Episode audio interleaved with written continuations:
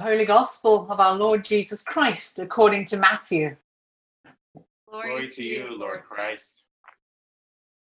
Now, after the Sabbath, towards the dawn of the first day of the week, Mary Magdalene and the other Mary went to see the tomb. And behold, there was a great earthquake, for an angel of the Lord descended from heaven and came and rolled back the stone and sat on it. His appearance was like lightning, and his clothing white as snow.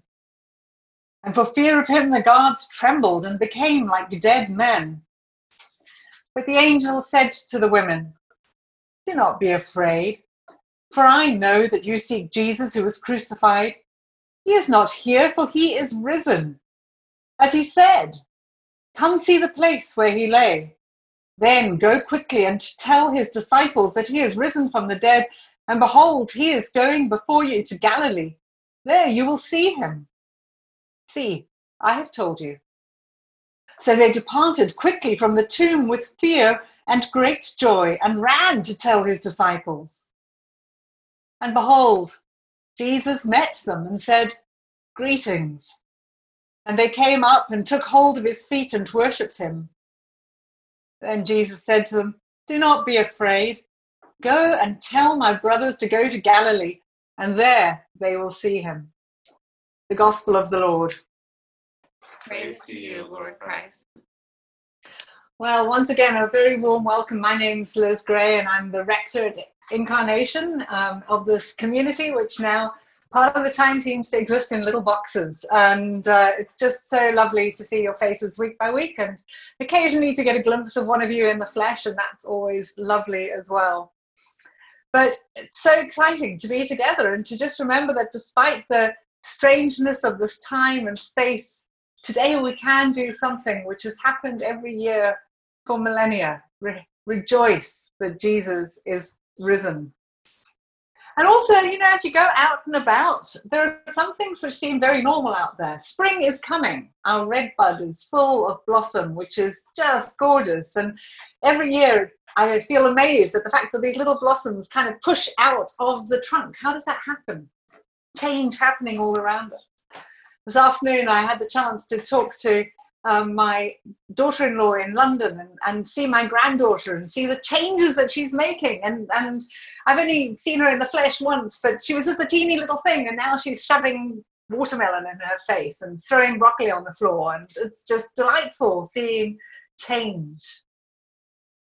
Take a moment to look at yourself and think about who you are. I wonder what changes you have seen in yourself in the last year, month, week, day?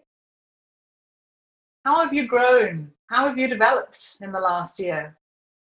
Have you got some new skills? I've got new Zoom skills. Uh, I don't know about any other skills, but we've got new skills. Have you got new habits? Have you made some new friends, even in this rather odd social time?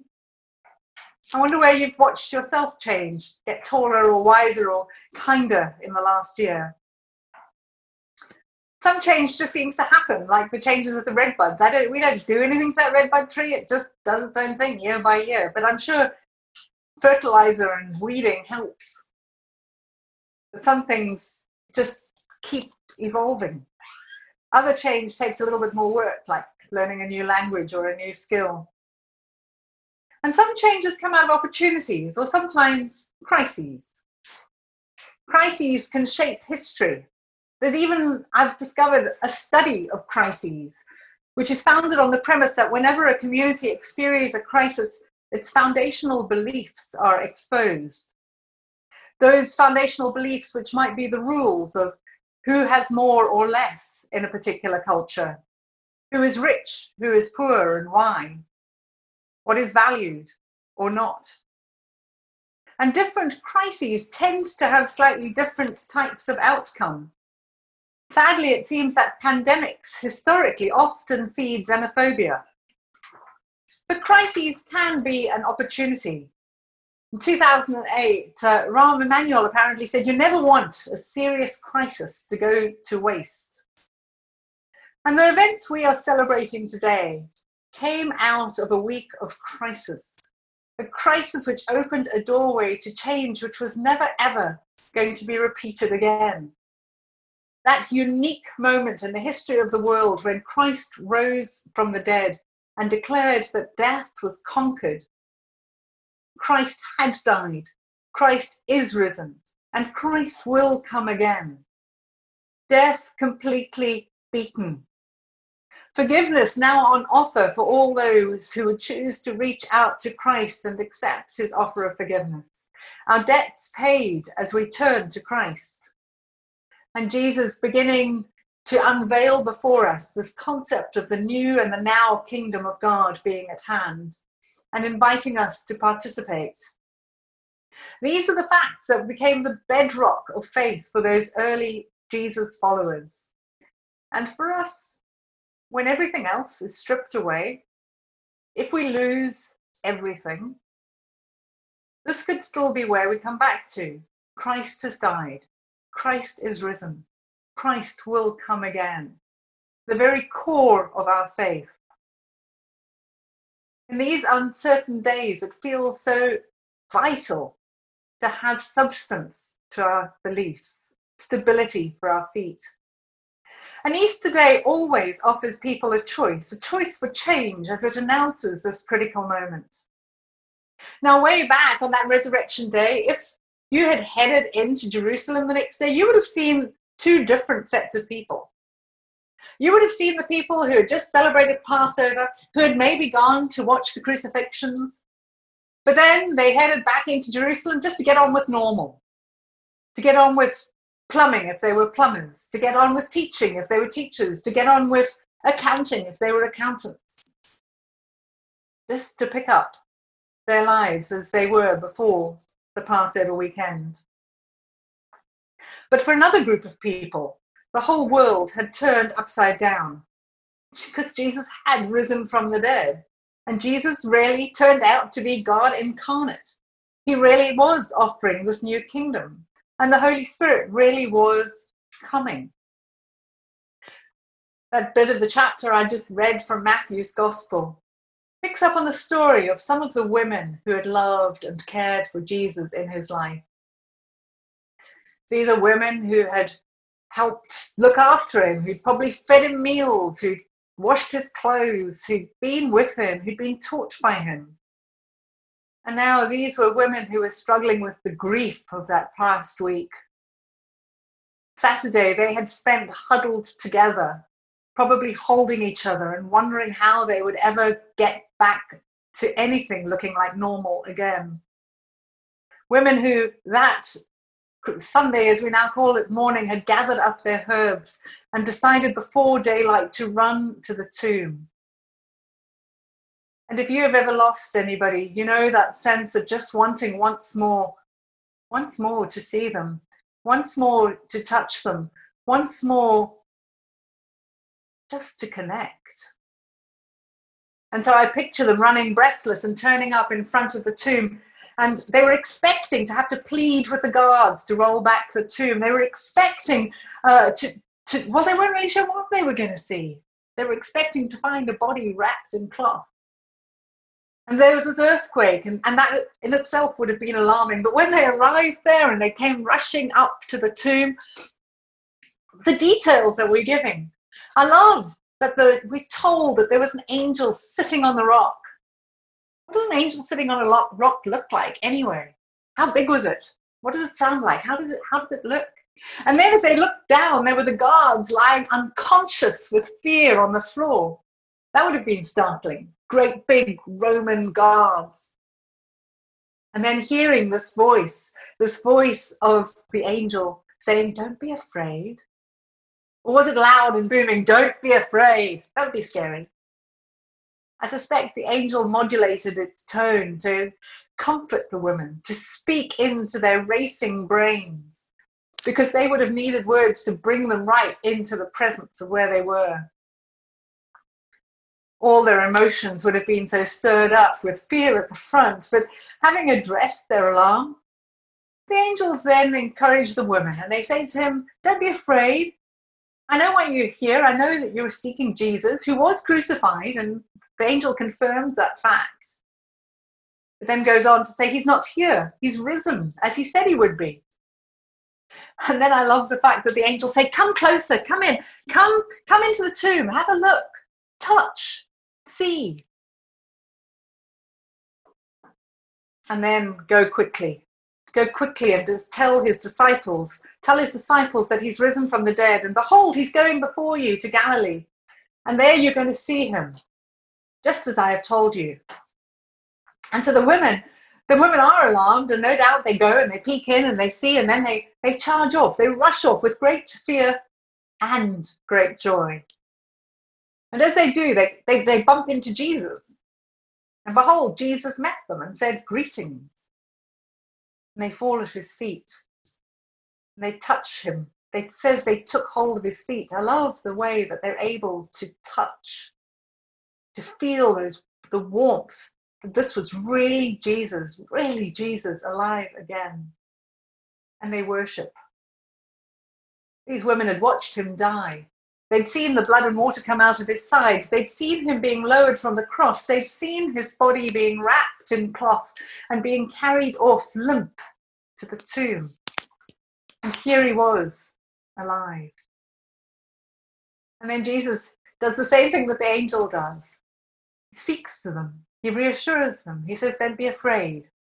And then he gives them the same instruction Go and tell my brothers to go to Galilee, and there they will see him. Women had got to see him right there, right then, but they were sent. They were sent to go and tell the other disciples.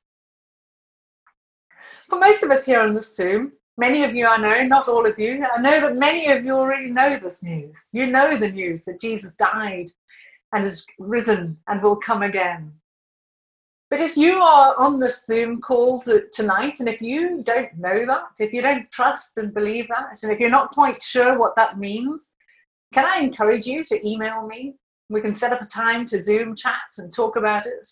Because this news is life transforming. Easter Day always gives us an opportunity to look around and to remember and to take stock, to spend time in that critical story but this year, Easter is slightly different for all of us. Here we are on the Zoom call. We're not physically together. We're not able to reach out and touch and check that we are living, warm, sentient beings. We're not able to touch and hug and comfort. This Easter, each of us is living through a crisis which we didn't expect and came out of nowhere seemingly. And it might be perhaps the biggest crisis we, global crisis we will experience in our lives. And this crisis also gives us an opportunity to change. And perhaps we could do with having some angels sitting on rocks around us, telling us to not be afraid and giving us a little bit of guidance as to what to do next. But suffice to say, change offers us all opportunities.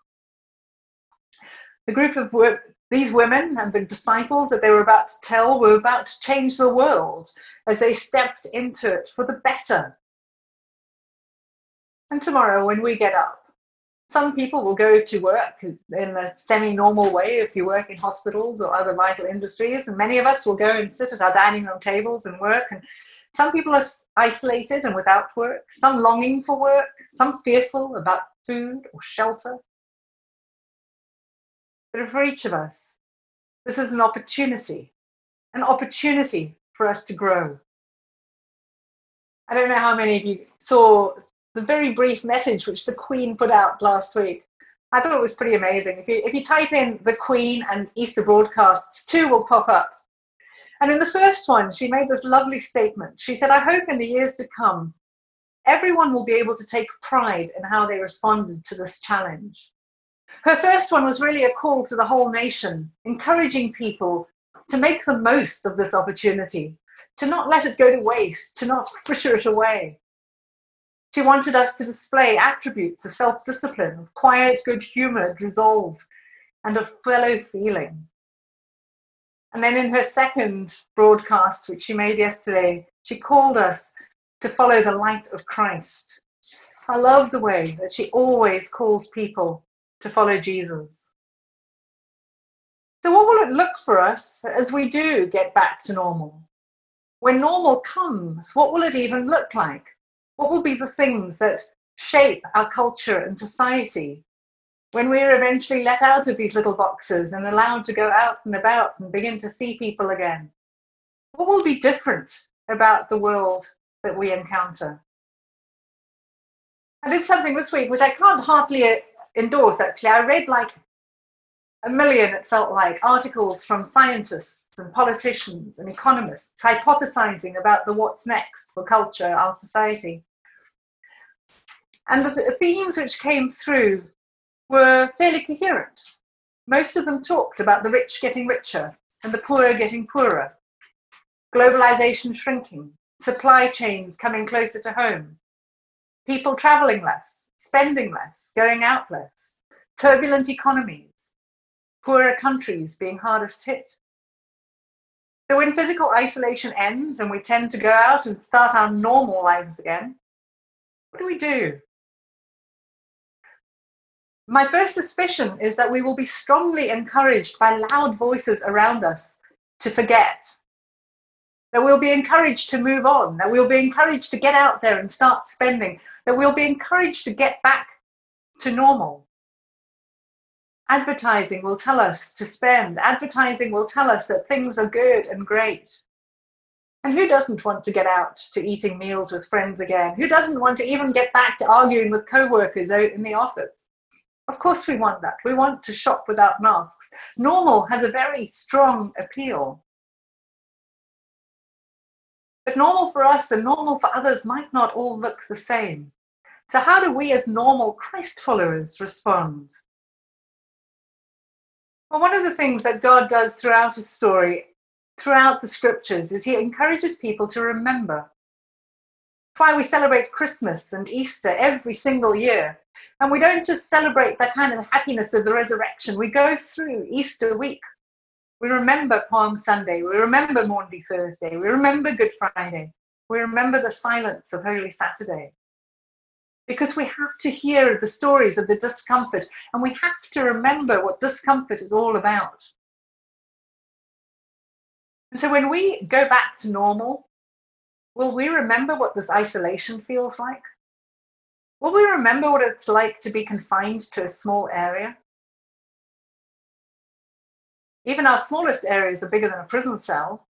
Can we, through our isolation, identify more closely with prisoners? Can we begin to think more clearly about how what we believe about prison reform even? Will we remember what it feels like to lack, to have had to queue for basics, to have had to hunt through shops to look for the things that we need in our search for toilet paper? And will we remember what it was like not to have some of the things that we relish and enjoy? Even our biggest lack doesn't truly acquaint to those who are very poor, to the truly poor. But perhaps we can remember a little about how it felt and then respond to the poverty around us. Will we remember what it is like to feel lonely and to covet touch? We need to remember what it feels like so we can understand better what it is for those who are socially isolated. Will we remember the times when we felt lonely or distressed, when we felt like things were shutting in around us in darkness? Will we remember when we felt afraid? I hope we will, so we can empathize, empathize with those whose worlds are filled with darkness. There are so many things that we need to remember. The women ran to the tomb expecting to find Jesus' dead body, and then they expected to get back to normal. But instead, they encountered angels and Jesus very much alive, and their normal would never be normal again. Those women would always remember the trauma embedded in them from that Holy Week, from watching Jesus die, even as they filled with the joy of remembering seeing him rise again. And I hope that we will learn to see a little differently. Even as the gospel message reorientates us seeing in a macro way, will we, through these micro experiences, have learned to see the world, learn to have seen inequality, learn to see the shortfalls in access and distribution, learn to see where poverty is most raw. Will we remember to see those things? When this is all over, it'll be easy to forget to believe a message that we will be told that everything is normal. So, how do we hold on to these resolves to go about making this a more just society? I'd like to encourage you to do whatever it takes to remember. Perhaps you journal, perhaps you draw pictures, perhaps you take notes, perhaps you have different ways of remembering. One of the things that we had from Good Friday was a rock covered in gold, and uh, we were going to, maybe Amy's going to talk later about unwrapping it. But there are things that we can have around us that help us to remember. Can I encourage you to develop some little memorial stones from this time, which help you when things feel like they're just going back to normal? To remember that things are not normal and that they will never be normal again. And that we are called to make sure that things are not normal. In five years' time, may we all look back and say, I remember that time. I remember that pre that, whatever normal it was, and I remember now of how things have changed in the last five years.